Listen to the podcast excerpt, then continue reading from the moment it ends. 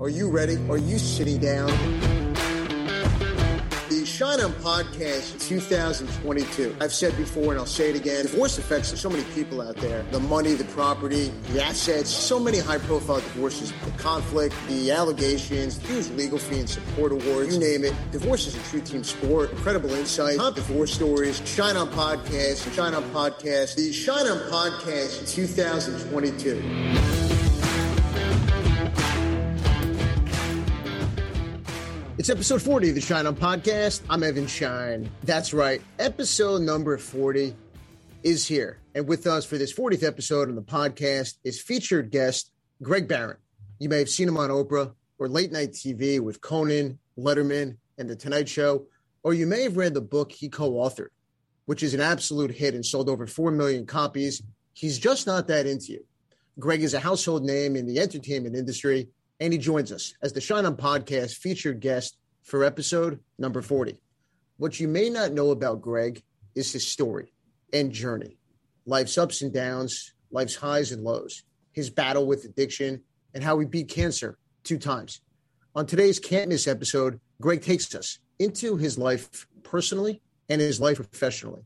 We talk about the world of comedy and how he uses his past to connect with people on the stage as a stand-up comedian and as a relationship and life coach.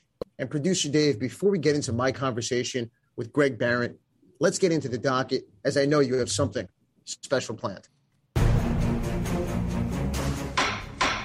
And now, let's see what's on the docket. So, Evan, keeping with our theme, thanks to our guest, of stand-up comedy, we have scoured the comedy world and found a few clips of stand-up comics talking about the subject of divorce.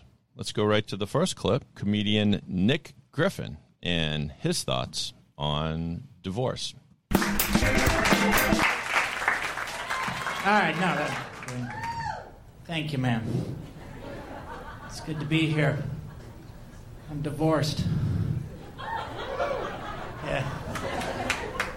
Nothing to be ashamed of, right? Lots of people get divorced, huh? Sure. Tons of people. So many people get divorced these days that now it's the people that stay married that really seem strange. 25 years, oh my God, what happened? Don't you know you can get out of it?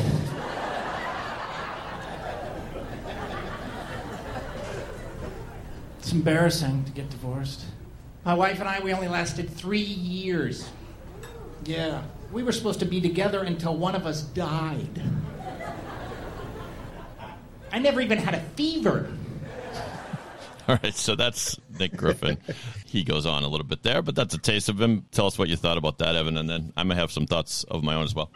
Dave, I could have kept going. This was great. And look, it's funny because it's true, and the reality is, look, first, there's nothing to be ashamed of, right? Getting divorced is not taboo anymore.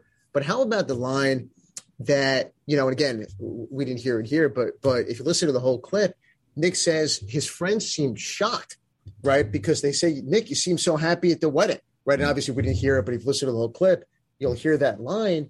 And look, he says the wedding, that's not marriage. And I think this to me brings up where, you know, what's the expectation that people have when they get married, right? People think marriage is going to be this honeymoon phase.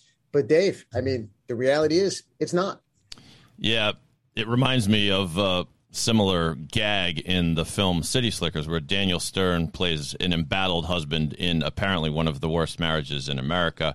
And they're on the trail doing their dude ranch thing and they're playing this game. What's your best day? And Daniel Stern character says, my wedding day was the best day. I looked great.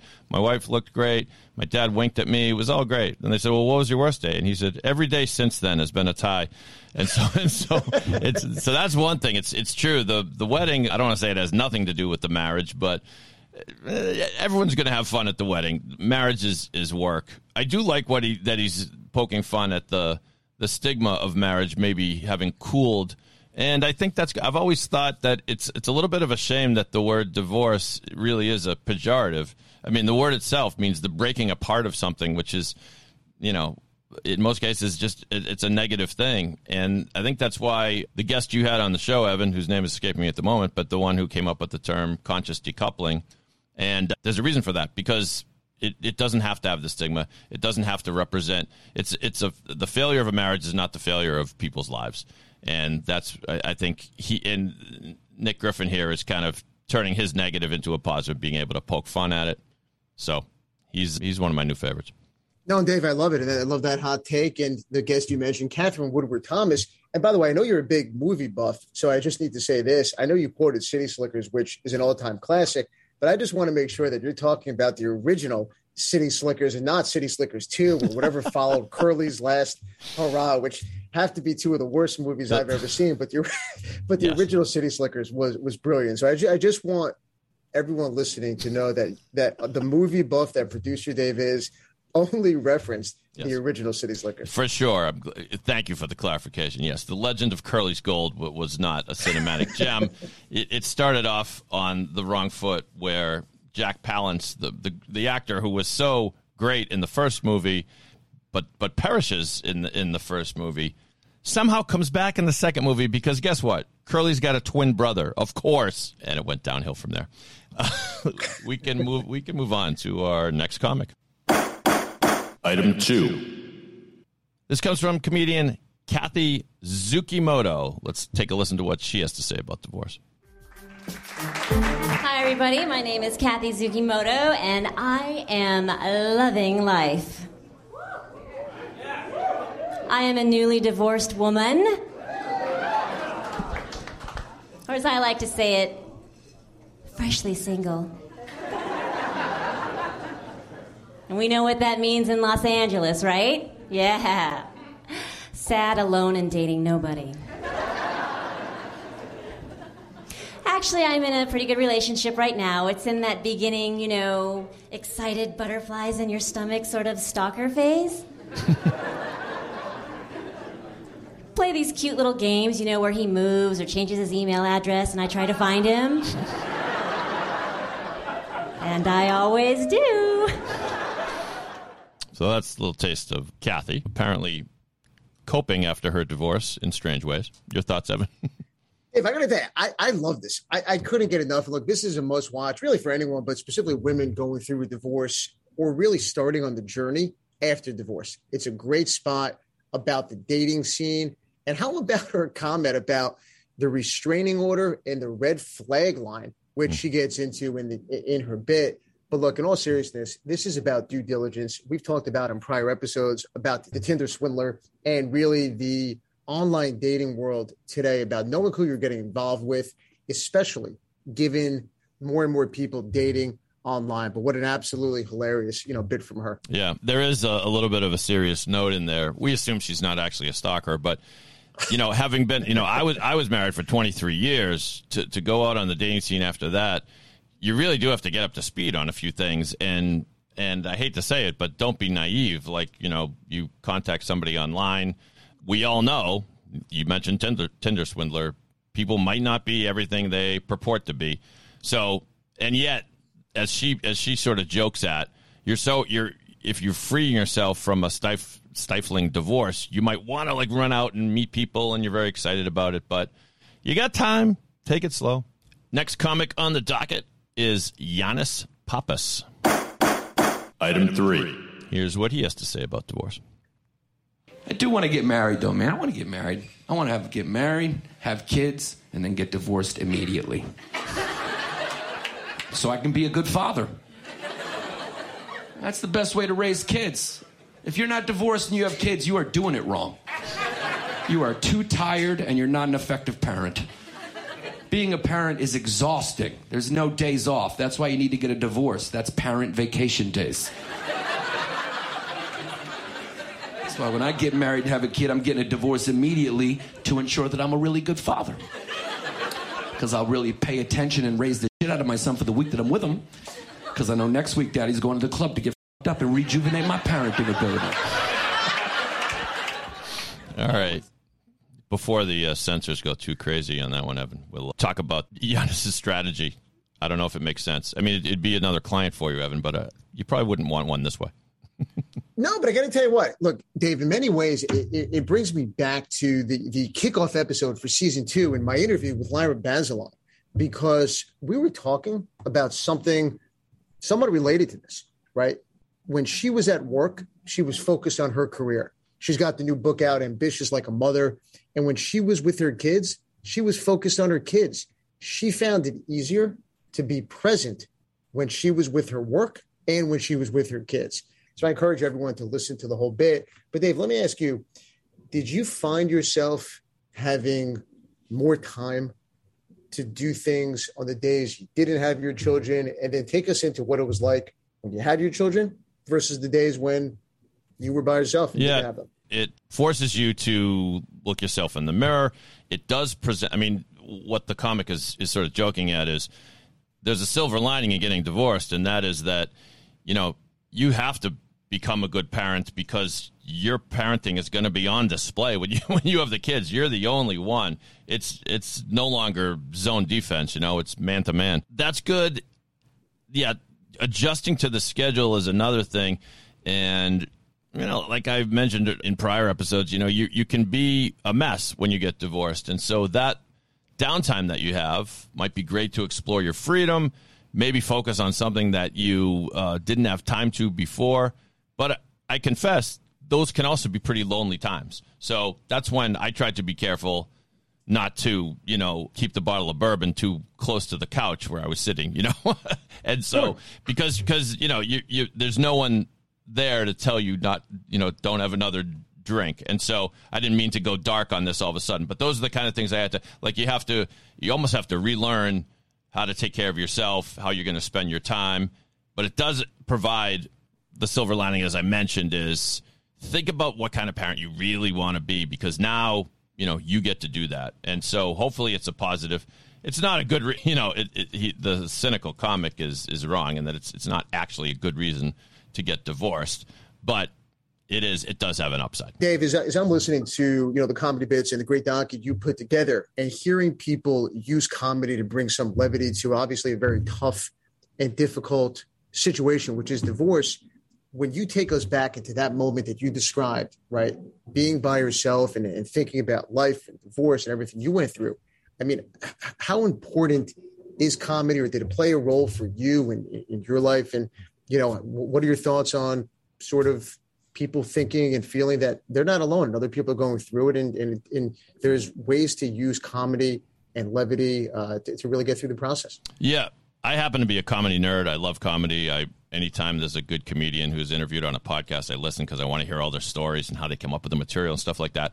So I don't know if I'm biased or not, but each one of these that we listened to today was great. And lest there's any like doubt, as a divorce guy, I didn't take any offense. There wasn't even the slightest bit of instinct in me to say, come on, man, that's too close to home. Don't make fun of us.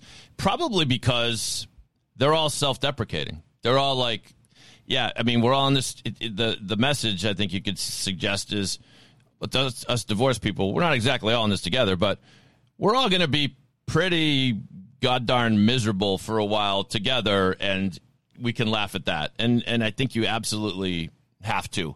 I mean, I don't know about you. I'm of the mentality that when there is something sad, and divorce is just that, it's a sad thing for anybody who goes through it, some levity is always welcome. And as long as you're not, I mean, nobody's making jokes about how divorced people are pathetic, except the people calling themselves pathetic. We're up to the program where Evan gives his thoughts on the issues of the day. This is the Shine On Spotlight, and the topic today is addiction. The Shine On Spotlight. And Dave, this week we're going to shine a spotlight on addiction. And our guest this week, Greg Barrett, gives us perspective on the role addiction can play in life, personally and professionally, in your relationship, your marriage, your career, and the impact that it has on so many people, from your spouse to your children to the people that you work with. And we've talked about before in the podcast about the importance of support and tackling issues head on in relationships and marriage and working with a team of professionals. And addiction is one of those things, married or not, that you should not try to go through alone. And the guest today talks about community and what helped him. And addiction, it affects the whole family. And I see it in relation with divorce. It's a major cause in divorce. So the spotlight this week is to call attention to addiction and relationships and getting help and knowing that you don't need to go through it alone. Joining the Shine On Podcast this week is our featured guest, Greg Barrett. He was a consultant to Sex and the City, a co-author to the New York Times best-selling book, He's Just Not That Into You, that was adapted into one of the cult favorites by Drew Barrymore and her production company. He is an Oprah Life class teacher. He's a relationship coach. And on this week's episode of the Shine On Podcast, I sit down with Greg. Greg, welcome to the podcast. It's great to have you on. Hey, man. Thank you. Greg, before we dive into everything you're doing now as a life coach and relationship coach, right, I want to start with your background in entertainment and Hollywood. Tell us how you first got into the entertainment and Hollywood scene. Well, I started as a comedian, which is something that, I mean, I'm doing it tonight. I've been doing it for over 31 years. That was my main gig. I started stand up in San Francisco in 89. And yeah, that was it. I went to college for theater and got a theater degree and tried my luck as an actor and wasn't having much luck and got into an improv group. And I was in the improv group with a girl named Margaret Cho, who you may have heard of. Sure. And Margaret said, "Have you thought of doing stand up?" And I was like, "Why? Are you kicking me out of the group?" And she was like, "No, you should go do stand-up, dummy." And so I gave it a shot and I loved it. That's awesome. I mean, Greg, when you take a look around at comedy, specifically stand-up right now, how has stand-up changed from when you first got into it to right now? Oh, wow. How's it changed? I mean, it's a constantly evolving art form, and there's lots of different ways to approach it. I think if you look at some of the things that are out now, like Bo Burnham's special, Jared Carmichael's special, Hannah Gadsby's special, you can see a lot of different ways to approach comedy. You know, a lot of really creative and interesting and personal ways to approach it. Who are some of the stand-up greats that impacted you and your approach?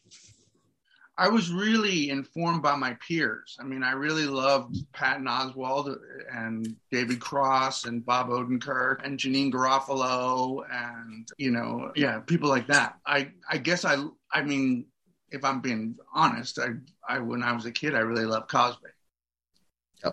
Yep. Where's the show tonight? The show tonight is in Highland Park. Now, when you look at comedy and even your material or your approach, is the approach different just given whether it's the world that we're living in today in terms of political correctness, in terms of society and culture? Has there been a shift in terms of what's acceptable comedy or not? I've never struggled with it. Yeah. My comedy has never been anywhere near the line of offending people. It's not really my thing. It's all personal, so it's all about me. So there's really no, you know, I mean, have attitudes shifted? Certainly, yeah. Are there bits that I wouldn't do anymore that maybe, you know, now would seem sexist? Probably, but that's from my early days in the 90s, you know. And Greg, let's take a look into a book that you co-wrote, He's Just Not That Into You, and it's called The Breakup Because It's Broken, and you wrote that with your wife. With my wife, yeah. First, tell us what it was like working with your wife on a book. Oh, it was great. We both really had an idea for writing sort of the ultimate breakup book because we've both been through horrible breakups before we met each other. So we sort of had this bond and our story, we were excited to tell our own personal story of how we connected and pulled through. And so it was fun. It was fun. I mean, it was writing with your wife. So some days are easier than others. And Greg, you mentioned that both you and your wife had been through really horrible breakups that led to obviously being together and to wanting to put this book together and co-write it. What did you learn about your past relationships that both led you to want to put a book out there? So to get the message out on what this personal journey was like for you, and also what did you learn about yourself from the experience of writing the book? I mean, the thing that sticks out to me is how deluded I was in that relationship, how my perspective, what the relationship was, as opposed to what I thought it was, were two different things. You know, I think a lot of times we get in relationships and we get very self-centered and we start thinking about what we're getting and what we're not getting. And we don't think about what we're giving or what we're doing and why we aren't getting what we want. And it's usually because the way we're behaving is keeping people from giving us what they want.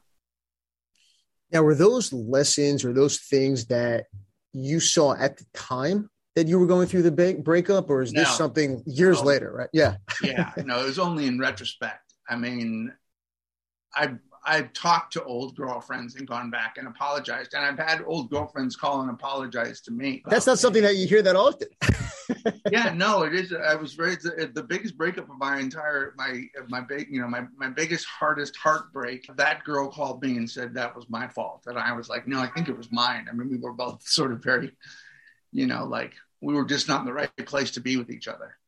Well, and you mentioned right there, and I want to touch on it. You were not in the right place, right? And so for so many people, it might not be one person or the other person, but it might be life. It might be career. It just might be circumstances as a whole. So how much of it is individual and someone not being the right fit? And how much of it is, you know what, it doesn't matter who the person is, the time and place you're at in your life, relationships, it's just not something that may work right now.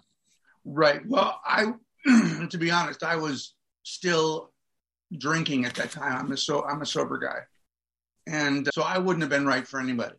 I wouldn't have been, I wouldn't have been my best self for anybody, and certainly not capable of being in an adult relationship. And Greg, you mentioned your past and drinking, and you've been open about your past and addiction with your listeners. Tell us about your journey in terms of what life was like for you at the time when you were going through everything that you went through, addiction and drinking, and then what life has been like since. Well, I remember life since. I have some clarity around the life I've been living. There's a lot I don't remember from my, from the times that I've been messed up in my life, and I have relapsed with pills. And in those moments, it's just utter chaos, and my life sober is very simple. I take care of my sobriety one day at a time. It's my main thing that I work on, and then everything else sort of falls into place. Those things being relationships, career. I mean, what are those? Career, yeah. Right. And it's not always perfect. It's hard, but especially as you get older, but I just put my faith in the universe and that things will turn out.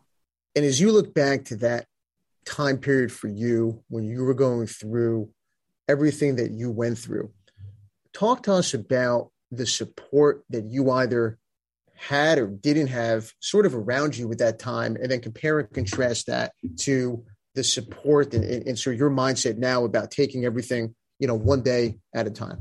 Well, the support that I get comes from the community of the 12-step program that I am a part of. And, I had a large community of drinking friends, and I lost a lot of those people when I got sober. And it can be very lonely at the beginning of sobriety. It can be very lonely because you are changing your life so dramatically. And you are, if you're smart, you're not spending time around people that trigger you or trigger your addiction. And so you've got to build new relationships and new friendships and a new way of living.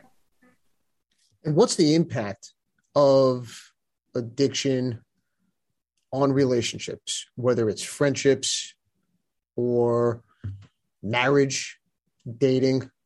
What's the impact? Well, it usually finds a way to destroy those things. Eventually, if you're enough of a mess, you end up screwing up a lot of your relationships. People don't depend on you. It really, it didn't make me a mean person, but it just made me an unreliable person. And also somebody whose whole identity was drinking. And people, the thing about entertainment is it's very communal, but people don't hire the party guy, to be in their show or to work on a script or anything like that, What advice do you have, Greg, for people who are struggling with sobriety? I mean, I only know what I did. And what I did was to get involved in AA and to go to meetings and build a community and get a sponsor and do all the things that they recommend. I mean, that's the only thing that's ever worked for me. Trying to white knuckle it, trying to just do it by sheer will is very hard. Is there anything that's misunderstood or some of the myths about sobriety? You do it on a day-to-day basis, so you don't try and get sober for the rest of your life. You try and get sober for today, and it's done in 24-hour increments. So you try the very best that you can to stay sober today. And when people go out or relapse, it's understood that that's just a thing that can happen. You know, it's usually not intentional. I didn't intend to go out. I had cancer, and I got hooked on OxyContin, which is a story that's being told too many times now, and struggled to get off of it, you know, and eventually I did, but it was a real mess. And Greg, as you look back to that time in your life and the addiction and the substance abuse, and you mentioned, you know, the battle, you know, with cancer, you've overcome so much. You mentioned your show tonight and your career and your work. What has been life like for you in the time period since both the addiction and also in terms of the medical and you know, the battle, you know, that you had with cancer? Well, I'm certainly appreciative of my life, and I'm grateful for it. And I mean, my favorite thing, I mean, the thing that I love the most is having a family and having kids and spending time with them and watching them become people. They're getting, you know, my daughters are 17 and 20. And so they're on their way out. And it's hard, you know, because I love them so much. I enjoy their company. I enjoy my life. And they're the biggest gift of being sober, you know. When you interact, and you mentioned, you know, the ages of your children, are there things as you interact with them and spend time with them now that there's a light bulb or a moment or something that goes off that you think to yourself, had you not been on the sobriety path, wow, this would have been, I mean, you talk about not having a memory of sort of things in the past when you were going through addiction, but I would imagine that you're incredibly grateful for being able to spend this time with them and have this clarity and have this perspective, given the ages that they're at right now. Yeah, totally. I mean, unfortunately, they had to live through some of the addiction, and they got to see a side of me that I'm not very proud of. The only good thing about that is that it's informed them what the rigors of drug addiction are, and so they understand it, and they're both, you know, they both don't do drugs at this point. Yep. So I'm grateful for that. How much of your work, and you mentioned the show tonight, and we may ask you for a little sneak preview on tonight's show, but how much of your work is inspired by your past and everything that you've been through? Oh, a lot of it.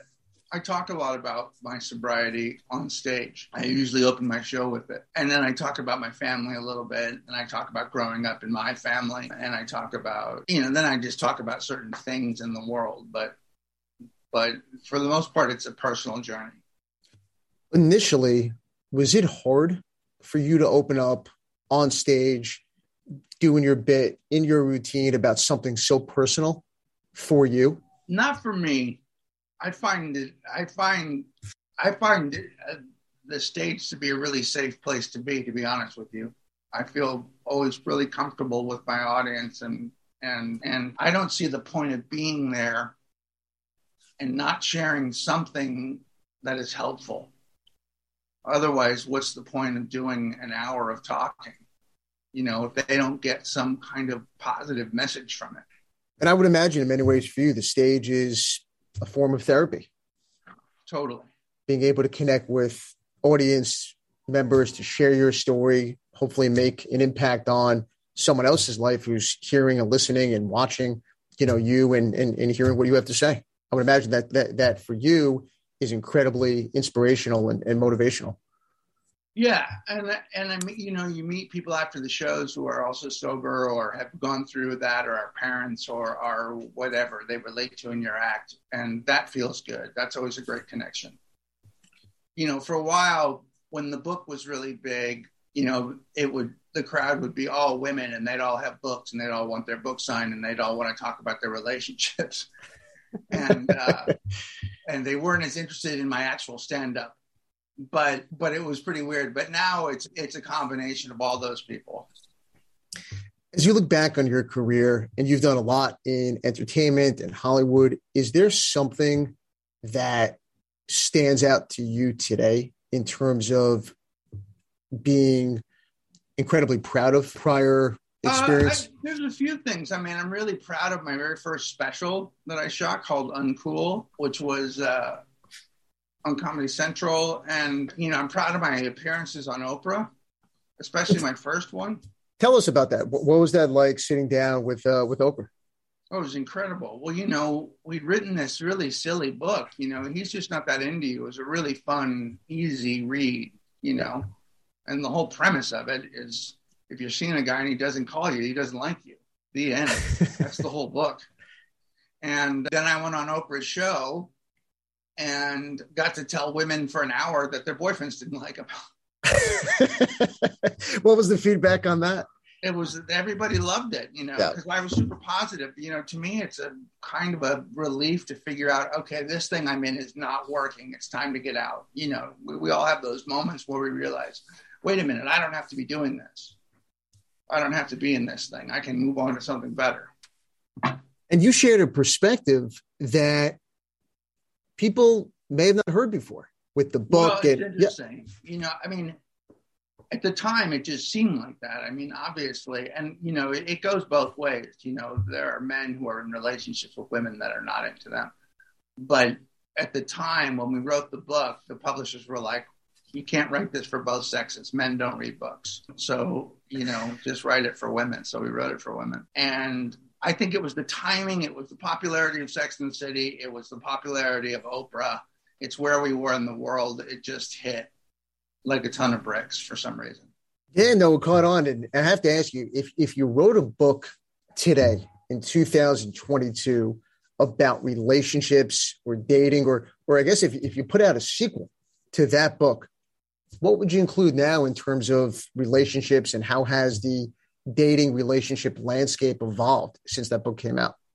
Well, I mean, for me, it's degenerated quite a bit. I mean, people don't really date. They don't really, men don't really ask women out anymore in the formal sense. A lot of hooking up, you know, the apps make it interesting because you're not in person. So you're dealing with people that you don't really know. It's a whole different world, you know, but to be honest, I wouldn't write the book because I'm not dating.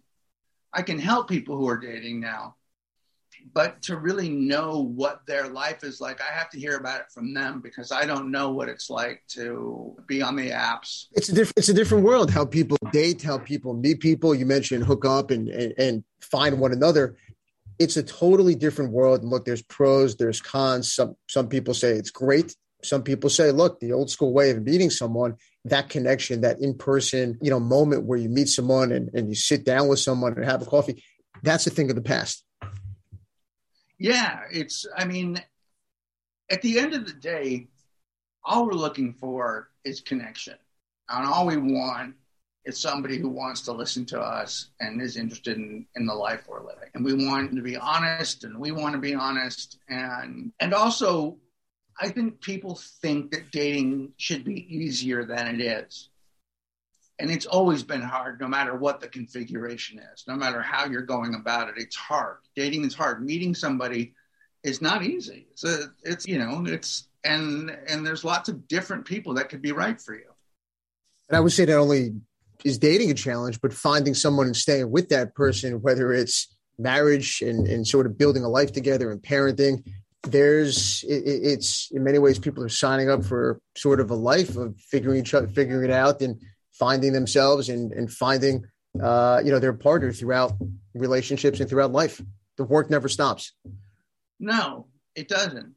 It doesn't. And you evolve and they evolve and your life gets different and, you know, all kinds of things change, kids and health and all that kind of stuff. You know, it's really sort of not to be cliche, but it is a sort of a marathon. And Greg, separate from the stand up and the comedy bit that you have, which is fantastic. You're also a life coach and a relationship coach. Yeah. Tell us, is there a difference between a life coach and a relationship coach? And how did you get into it? Not really. And I'm mostly a relationship coach. Life coach is the sort of big heading over the top of it. But I got certified as a life coach. I was interested in that because I would get so many emails and so many DMs and all that kind of stuff. And I thought maybe I should, a friend of mine said, maybe you ought to coach people, especially during the pandemic when there was no stand up. Yep. And I'm good with people, you know, I have a way of getting results out of people that I work with, you know, whether it's dating or I've had people come to me about writing. I've had people come to me who want to start podcasts, you know, anything that I do, I can teach, you know, anything that I've done, I can teach. I've worked with comics on comedy. What's this time like been given the pandemic in terms of your work, and whether it's on the coaching side or helping people in terms of their career, this moment in time that we're in with the pandemic? What are the challenges that have presented itself? Well, in terms of coaching, I mean, the challenge of coaching is just getting clients, you know, I mean, it's just a matter of finding people that want help and are willing to do it and pay for it, you know, and I think that struggle comes whether there was a pandemic or not. You know, obviously there wasn't a lot of in-person coaching. Yep. Now, in terms of coaching, and we talked about dating and relationships, are there certain red flags for you that, whether it's working with your clients or given your past experience, that stand out as sort of relationship no-nos or signs that the relationship that someone's in is not best for them or it's not working? Usually I work with a lot of people who are going through breakups that don't believe that they're permanent. You know, that they want to get back together with the person who broke up with them. You know? What is that, denial, or is it just? It's denial, yeah. It's everybody, you know, goes back and remembers the first good month and thinks that's what the relationship was and forgets all about the crap that happened afterwards. And I just make them say over and over, tell me what happened, tell me those stories again, and then tell me how you think this is a relationship you should be in. You know, let's run it down. I think when you run it down, you make sense of it. And the person has a hard time defending the choice of being back in a bad relationship. How much of your coaching style is based on what you went through, both in terms of...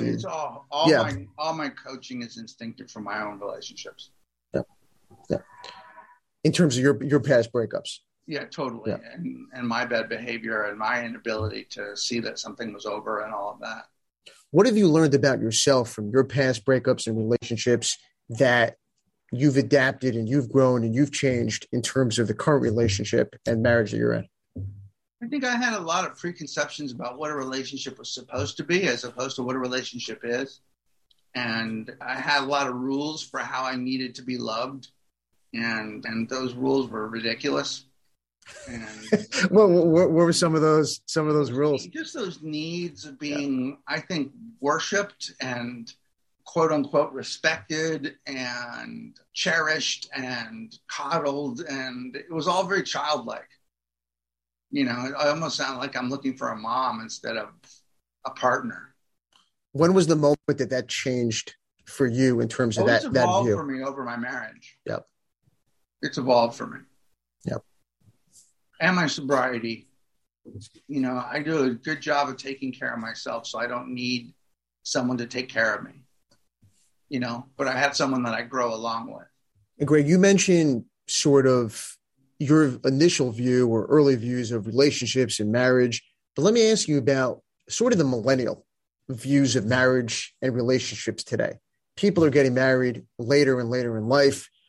Is the millennial view of marriage different today? The notion that until death do us part is how we define marriage, the institution of marriage. Is that now changing as you see it when you're working with millennials and what they may want out of life? Yeah, I don't know. I'll be honest with you. I don't work with that many millennials. young people don't really seek help that much. They're trying to figure it out for themselves. Is that good or is that bad? Oh, I think that's just normal. Yeah. I was the same way. I think that's normal. I think it's good that people are getting married later in life. I think that's smart. I think people tie themselves down too early and then are unsatisfied because they haven't had the amount of experiences that they want to have, whether it's personal or sexual or whatever. So I think it's a good thing to not get married until late. And I would imagine it's one of those things that you mentioned, the experiences that people may have not had. I would imagine for so many people, they don't even know what those experiences necessarily are until they find themselves in unhappy marriages and relationships several years down the road where they hear about things from friends or other people they might not know at the time. No, it's very hard to know what you're going to miss in the future. Yep. And Greg, as you look back on your career, and you mentioned, I mean, just an incredible career, the book and being a consultant to Sex and the City and sitting down with Oprah, what's the lesson that you've learned in terms of your career and moving forward and doing everything that you're doing? I think you got to be open to where your career wants to take you. I had no intention of ever writing a relationship book. You know, a girl asked me on a break from Sex and the City during a lunch break. One of the writers asked me about a relationship she was in, about seeing a guy that didn't want to have sex with her. And was that bad? And of course I said, yes. And it's a good thing you said yes. Hey, look, it turned into the book. Yeah. At some point in that conversation, I said, He's Just Not That Into You. And the girl that was the co-author of the book heard me say it. And she really latched onto it. And I didn't really think it was a big a deal. And then we brought it into the writer's room and it made it into an episode. And then Liz said, I think there's a book in this. And I was like, no, it's not a book. And I told my wife, and my wife was like, yeah, there's a book in that for sure. And I was like, okay, all right, I'll go that direction. You know, I really was just more interested in going and doing stand-up. And there you go. I wrote a book, and then the book took me to Oprah and talk show and all that kind of business. But that's because I let the universe drive, and I just followed where it went. And I know you've mentioned sort of the talk shows and you've been on late night TV. What was it like? And has the late night talk show industry, has that changed over the years and evolved? No, it's pretty much the same. I did Leno a few times. I did Conan a bunch of times. I did Letterman once, and I did stand up on all of them, and except for Conan and Jay, I both just sat with. I think it's very much the same. You know, you've got your hosts and your shows. There's not as much stand up on TV as there used to be on those shows. They still do it, but not as frequently. They used to do it quite a bit. Going back to the book, have you been surprised at just the incredible success of the book? Like when you go back to that moment on the lunch break and answering that question, and then your wife giving you the green light and saying, love it, you should write the book. Looking at it in 2022, could have you ever predicted the level of success and that this book had at the time? No way. No, it was all a fluke. It was all like, you know, it was like winning a prize. It was a gift. I was grateful. I mean, I really believed in what we were doing. And of course I had a lot of help from my wife on the first book. She really should be, her name should also be on the book. She really, really helped. And I just followed my heart. I just followed, you know, for me, I wasn't writing a book for a million girls. I was writing a book to my sister who had dated horrible people and was in terrible relationships. And this was me writing to her, sort of, that was the voice that I used when I would answer the letters of like, I love you, but you're being an idiot. And let me ask you about that, because you mentioned your sister and sort of being in what you describe as a cycle of bad relationships. Yeah. Why is it that people find themselves in that cycle, dating sort of the same person with the same personality, the same red flags over and over and over again? Because they're trying to scratch some itch that they have about themselves that they can't get at. And so they're trying to solve the same problem over and over again. And it's a problem that they're having with themselves, their own self-esteem. And so they're looking to be validated in that way. And so that comes in many different shapes, but it'll play out as the same attributes in a guy, you know. So it's, you're looking for self-worth, you're looking for guidance, you know, you're looking for somebody to dominate, you know, whatever it is that is your particular itch. And so do you recommend that someone, whether it's work with a relationship coach, be in therapy, work on themselves to find out that in order to have that successful relationship, to break bad habits, to break that cycle, to figure out what hasn't worked in order to figure out what will work?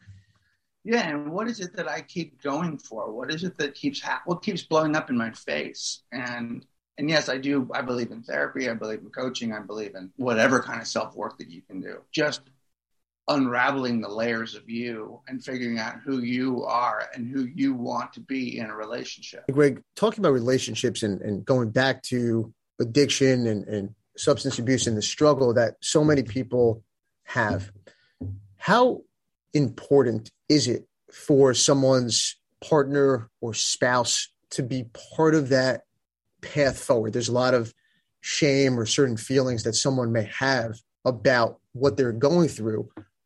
But how important is it to have that support from a partner, a spouse? How important was it for you? Well, the way I see it, you don't really deserve any support from them, and you shouldn't count on it because they could be angry with you for your behavior. And so you should let them off the hook and take care of the problem yourself and find the support in the community that you are in. And let them off the hook. And if they choose to be supportive, then you're lucky and be grateful for that. But if they choose not to, you have to understand that because they've probably been damaged by you in some way. That's incredibly powerful. And as we finish up on the Shine On podcast, tell us about what excites you when you take the stage for a set, for a routine, bringing comedy. When you look at the world today and sort of the political divide and the cultural issues and the societal issues, we talked about how the stage for you in many ways is therapy. You're impacting so many people, motivating, inspiring them. What's it like for you to take that stage and, you know, bring comedy and joy to the people who hear you? I mean, I'm just grateful that we're all back together again. It's a great feeling. You know, how about that? It's just, I missed it so much. And when I go out there, I'm just so glad to see people and give them whatever I've got, you know. And also, because I know I've been doing this for a long time, I know I'm good at it. And I know that the people are going to get it. They're always going to get a good show from me. No, that's great. And you touched on being in person, being together and being, you know, back in person with people. I think loneliness and really what that's been like for people, isolation and loneliness. Yeah. I think it's been scary to think about just the loss of relationships and the feeling of isolation, no matter the age of somebody over the past, you know, 2.5+ years. Yeah. No, it's just great to, I mean, I've even enjoyed watching the other comics on the show because it's just nice to see a live person doing something live. No, that's true. And Greg, well said. Tell all the listeners where people could, you know, read about everything you're doing, you know, get in touch, you know, with you, find out all the stuff that, you know, you're putting out there. In the coaching, you can go to Gregory, Gregory, Behrendt.com. That's my website. There's a coaching page there. If you want to know about my stand-up and where I am and what I'm doing, Instagram, my name on there is It's Gregers, ITS. Greggers, and that's where you can find me. And those are my two places. Greg, it was an absolute pleasure. I appreciate you coming on the podcast. Dude, I really appreciate you. Thank you. Episode number 40. This was great. Greg Barrett takes us on his journey and his path to connect and help so many people by telling his story on the stage and as a relationship and life coach. Producer Dave, how great was this spot with Greg Barrett?